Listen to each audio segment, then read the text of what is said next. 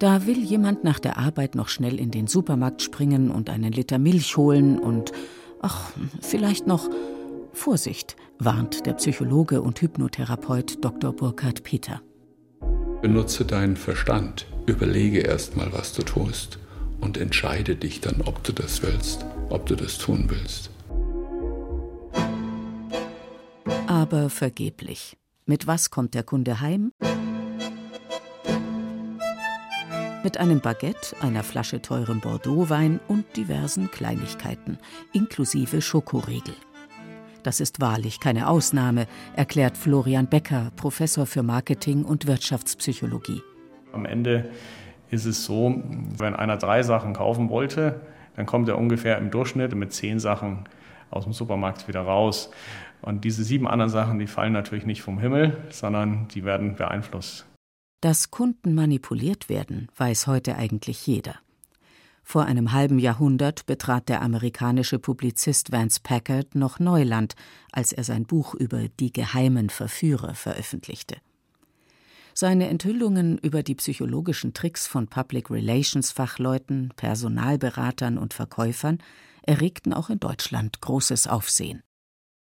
Diese tiefen psychologischen Manipulatoren sind im Begriff, mit ihrem Wirken unter der Oberfläche des amerikanischen Lebens eine derartige Überzeugungsmacht zu erlangen, dass die Öffentlichkeit gut daran täte, sich mit dieser Angelegenheit zu befassen. Damals kannten die Motivforscher in den Marketing- oder PR-Büros noch ihren Freud. Gemäß der psychoanalytischen Triebtheorie spekulierten sie über die oralen und sexuellen Bedürfnisse von Kunden oder Wählern, um diese gewinnbringend umzulenken.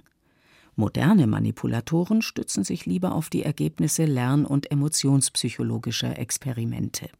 Es gibt zum Beispiel Studien, die haben gezeigt, wenn ich eine Weinhandlung nehme und Menschen kaufen dort fröhlich ihren Wein und ich teste systematisch verschiedene Musikrichtungen, dass beispielsweise bei klassischer Musik Menschen im Schnitt mehr als doppelt so viel Geld ausgeben für den Wein, den sie kaufen.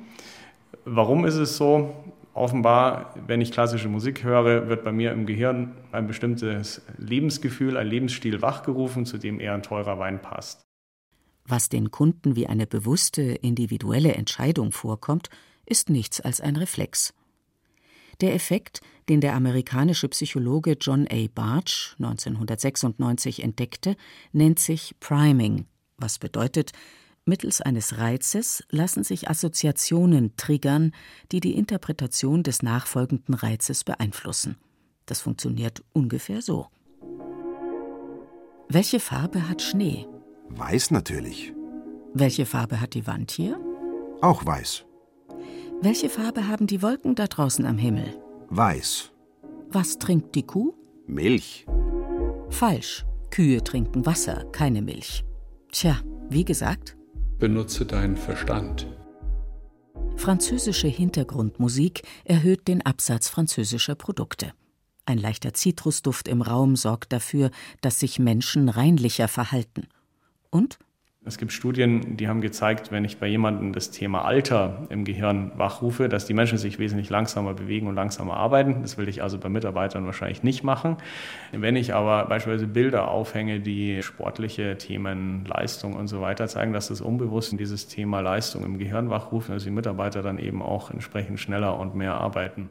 Man kann sich selbst natürlich auch auf Erfolg primen oder die eigene Gedächtnisleistung steigern, indem man den Lernstoff abends kurz durchliest, um ihn am nächsten Morgen zu pauken.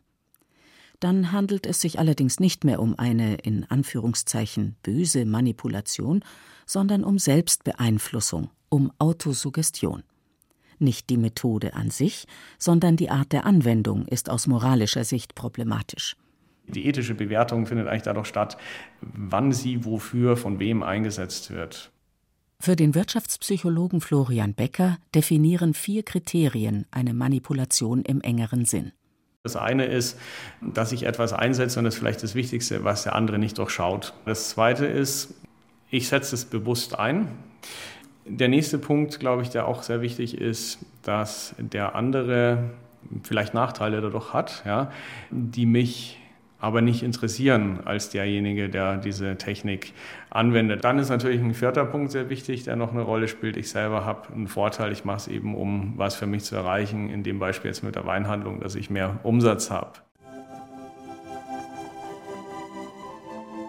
Wer manipuliert wird, handelt fremd, nicht selbstbestimmt.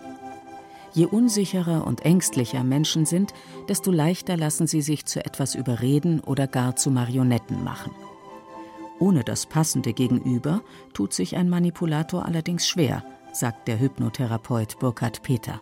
Ein Täter, der sucht sich halt ein Opfer aus, der merkt, mit dem kann ich das tun, und entsprechend wehrt sich das Opfer nicht, und das bemerkt er natürlich, das ist dann so ein Feedback-Prozess, und so kommt es dann mehr und mehr zu so schiefen Beziehungen.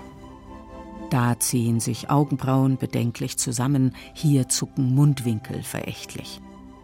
Neben der Sprache verfügt der Mensch über ein großes Spektrum mimischer Ausdrücke und Gesten, die beim Gegenüber nicht ohne Wirkung bleiben. Wir bemühen uns, uns jemanden mit einem vielleicht sogar falschen Lächeln gewogen zu machen, bevor wir ihm etwas Unangenehmes mitteilen. Wir schmeicheln uns ein und versuchen, mit allen Mitteln zu überzeugen. Natürlich ist es mein gutes Recht, dass ich meine Welt, und zu der Welt gehören dann auch die Menschen, so gestalten möchte, wie es mir gut tut. Nur wir müssen halt irgendwo akzeptieren, dass andere Menschen das gleiche Recht haben. In hierarchischen Verhältnissen stellen Beeinflussungen eine ernste, gern übersehene Gefahr dar. Eltern, die ihre Kinder mit Liebesentzug erpressen. Ein Chef, der seine Mitarbeiter gegeneinander ausspielt. Anders als offene Gewalt wirkt Suggestion subtil und schleichend. Wie soll man sich dagegen wehren? Nun, Burkhard Peter. Überlege erst mal, was du tust, und entscheide dich dann, ob du das willst. Wenn das so einfach wäre. Übrigens, Sätze, Wörter oder andere Sinnesreize prägen sich umso besser ein, je öfter sie wiederholt werden. Das weiß jeder Schüler, der Vokabeln pauken muss. Das ist nichts anderes als Autosuggestion. Das ist halt auf der kognitiven Ebene. Und das Gleiche kann man natürlich jetzt auf der physiologischen und auf der emotionalen Ebene machen. So fühlt sich Wärme, so Kälte und so Geborgenheit an. Kinder lernen durch Erfahrung. Der Wiederholungseffekt lässt sich natürlich auch manipulativ nutzen, indem man etwa Straßenzüge mit Wahlplakaten pflastert, die immer dasselbe Gesicht eines einzigen Kandidaten zeigen. Sympathien entwickeln sich nämlich nach der Häufigkeit des Kontakts.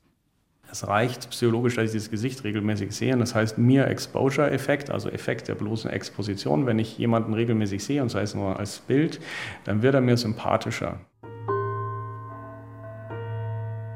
Manche Produkte kaufen die Leute wie verrückt, weil sie die Marke angeblich lieben.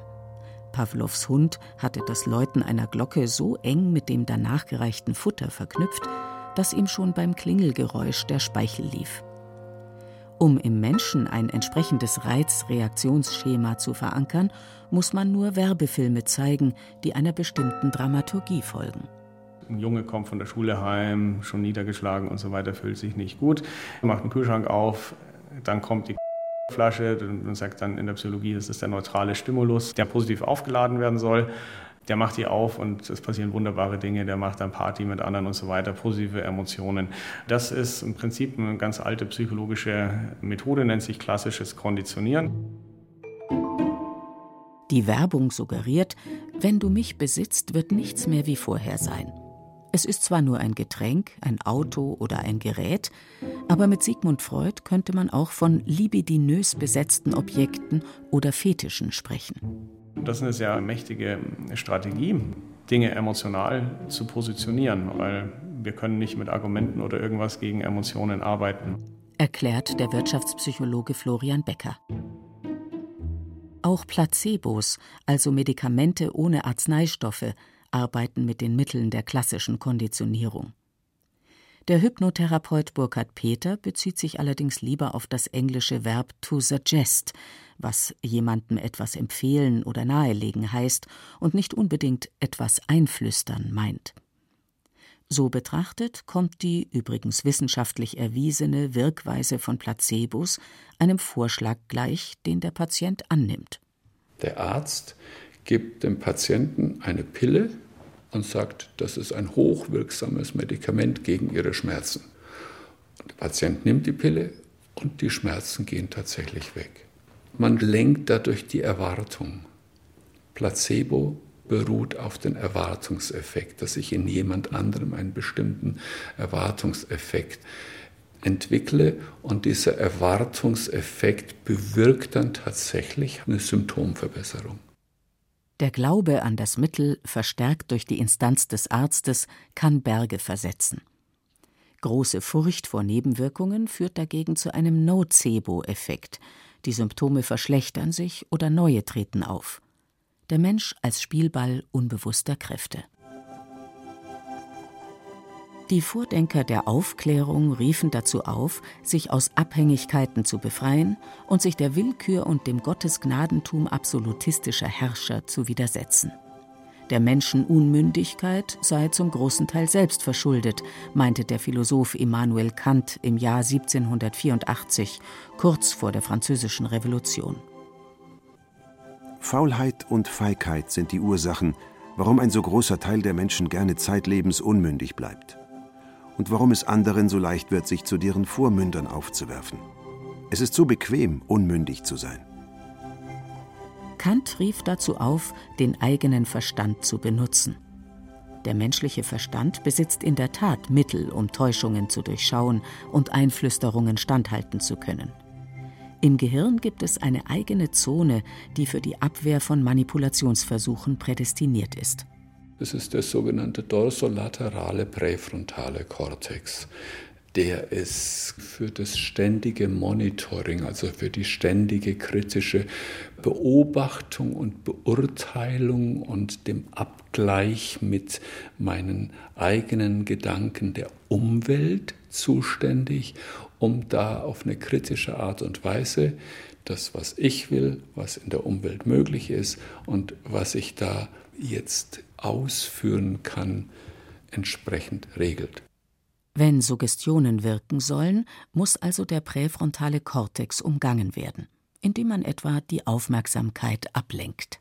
Das machen alle Zauberkünstler. Schlicht und einfach pure Ablenkung, dass die Leute nicht merken, wo ich ihre Aufmerksamkeit absichtlich ablenke, damit ich mein eigentliches Ziel erreiche.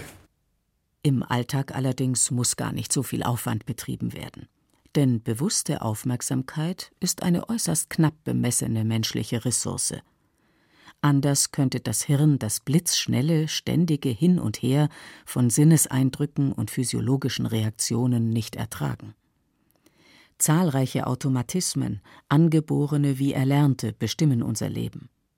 Selbst wenn wir glauben, aus freien Stücken zu handeln und uns am Ende eines Einkaufs vermeintlich dafür entscheiden, noch eine kleine Süßigkeit in den Korb zu legen. Ich kann zustimmen, etwas zu tun, ohne mir vorher darüber Gedanken zu machen, was das bedeutet, weil ich schlicht und einfach bestimmte Muster drauf habe, dass ich automatisch beispielsweise da nach dem Schokoriegel greife. Das ist halt ein Muster. Und zwar ein Muster, das nicht unbedingt durch Werbung eingeprägt wurde, sondern vielleicht durch frühkindliche Erfahrungen, weil Bezugspersonen Essen als Trost verabreicht haben oder Kinder aus Einsamkeit zu futtern begannen. Und sind wir ehrlich, wir Menschen sind einfach nicht so rational, wie wir das gerne hätten und wie es uns auch suggeriert wird. Das ist ja auch eine Suggestion, dass dieses Märchen vom mündigen Verbraucher oder vom mündigen Wähler, ich glaube, wir machen uns da extrem viel vor in der Gesellschaft und auch das ist eine Art Suggestion, dem Wähler immer zu sagen, ja, die Wähler können sehr gut entscheiden, die wissen genau und so weiter. Das würde ich bezweifeln. Genauso gilt es für die Kunden und Konsumenten. Also die wissen auch nicht genau und die können auch nicht genau unterscheiden und sie rauchen kräftig und sie trinken Alkohol.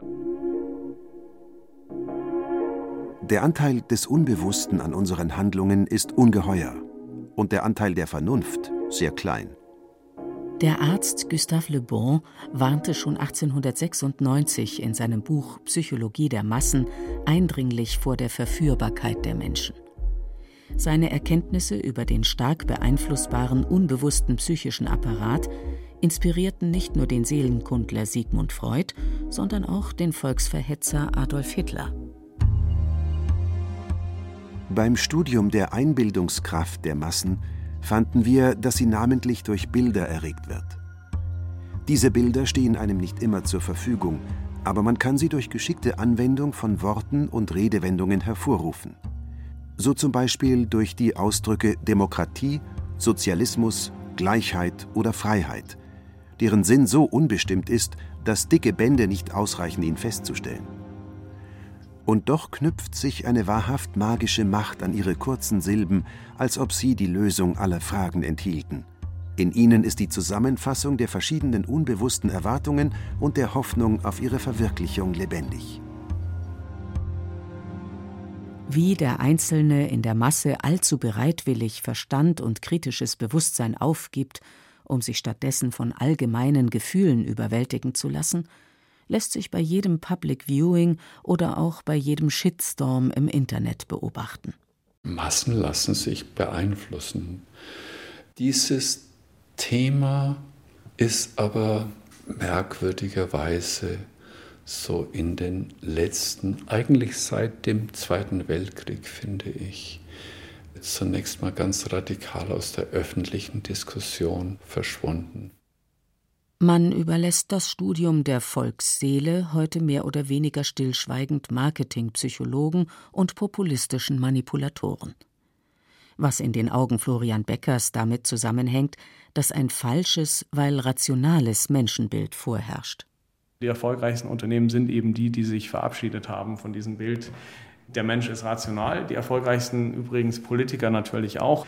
Wer von einem rationalen Menschen ausgeht, der hat keine Chance. Vom Ende des 19. Jahrhunderts bis zum Beginn der Nazizeit boomten Suggestionsphänomene wie Mesmerismus, Magnetismus oder Hypnotismus. In akademischen Schulen, wie der von Nancy, erforschten Neurologen und Psychiater die Hintergründe. Und einer der Proponenten oder der wichtigste dieser Schule, der Hippolyte Bernheim, ein Medizinprofessor da in Nancy, der hatte eine Suggestionstheorie entwickelt, um zu erklären, was während der Hypnose passieren würde. Nämlich, man versetzt jemand in eine hypnotische Trance, also jemandes Willen oder jemandes Bewusstsein wird durch die Hypnose ausgeschaltet. Und dann kann ich, wenn er nimmer kritikfähig ist, nimmer willensfähig ist, dann kann ich ihm etwas gewissermaßen unterschieben, eine bestimmte Idee, und der führt die dann einfach aus. Was aber nicht bedeutet, dass sich ein Volk, das zu Massenverbrechen angestiftet wurde, der Verantwortung entziehen kann, indem es auf den charismatischen Charakter des Führers verweist. Freilich gibt es hochsuggestible Personen, die sich unter Hypnose bei Bühnenshows zum Affen machen lassen. Vor einigen Jahren erregten amerikanische Therapeuten Aufsehen, die ihren Patientinnen angeblich falsche Erinnerungen an sexuellen Missbrauch suggerierten. Seriöse Hypnotherapeuten wie Burkhard Peter versetzen niemanden in Trance, ohne sich Schritt für Schritt dessen Zustimmung zu vergewissern. Ich bin sozusagen nur ein Lehrer oder ein Trainer, also auch wenn ich mit Hypnose arbeite, ja, dann lehre ich oder führe einen Patienten dahin, dass er selber das für sich machen kann. Nämlich vergessene Ereignisse wieder wachzurufen oder sich an bestimmte Gefühle zu erinnern. Trance reduziert das Bedürfnis, die Situation wie gewohnt zu kontrollieren. Sie eröffnet dem Patienten neue Erfahrungsräume. So können alte Muster durchbrochen werden, indem man etwa lernt, die schnelle automatische Befriedigung von Bedürfnissen aufzuschieben und sich zu fragen: Will ich das jetzt wirklich, diesen Schokoriegel? Brauche ich den? Das ist halt dann mehr Geistesarbeit. Bei diesen Entscheidungen, bei denen sich jemand viele Gedanken macht, da ist es schwieriger zu beeinflussen, gibt der Marketingpsychologe Florian Becker zu. Aber professionelle Manipulatoren sind auf alle Einwände und Eventualitäten vorbereitet. Da kommen natürlich andere Techniken dann, die der Verkäufer einsetzt. Zum Beispiel, wie werde ich sympathisch jemandem? Und ich kann jemandem beibringen, wie er sympathisch ist, dem Kunden. Ja? Oder wie baue ich Vertrauen in kurzer Zeit auf? Das muss ich als Journalist, das muss ich als Verkäufer. Das kann ich jemandem beibringen. Und das sind natürlich auch letztendlich Manipulationstechniken. Das heißt, ein guter Verkäufer schafft es natürlich, dass ich in ziemlich kurzer Zeit ihm vertraue, ohne dass ich vielleicht auch merke, wie er das macht. Allgemeine Aufklärung über die ungeheuren Wirkkräfte des Unbewussten scheint dringend geboten. Sonst bleiben Manipulatoren und Beeinflussern jeder Couleur Tür und Tor geöffnet.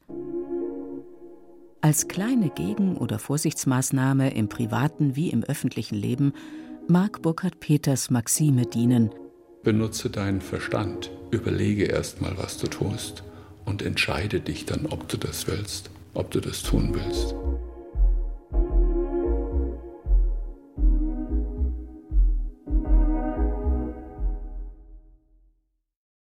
Sie hörten Manipulation, Suggestion, wie man Menschen beeinflusst, von Justina Schreiber.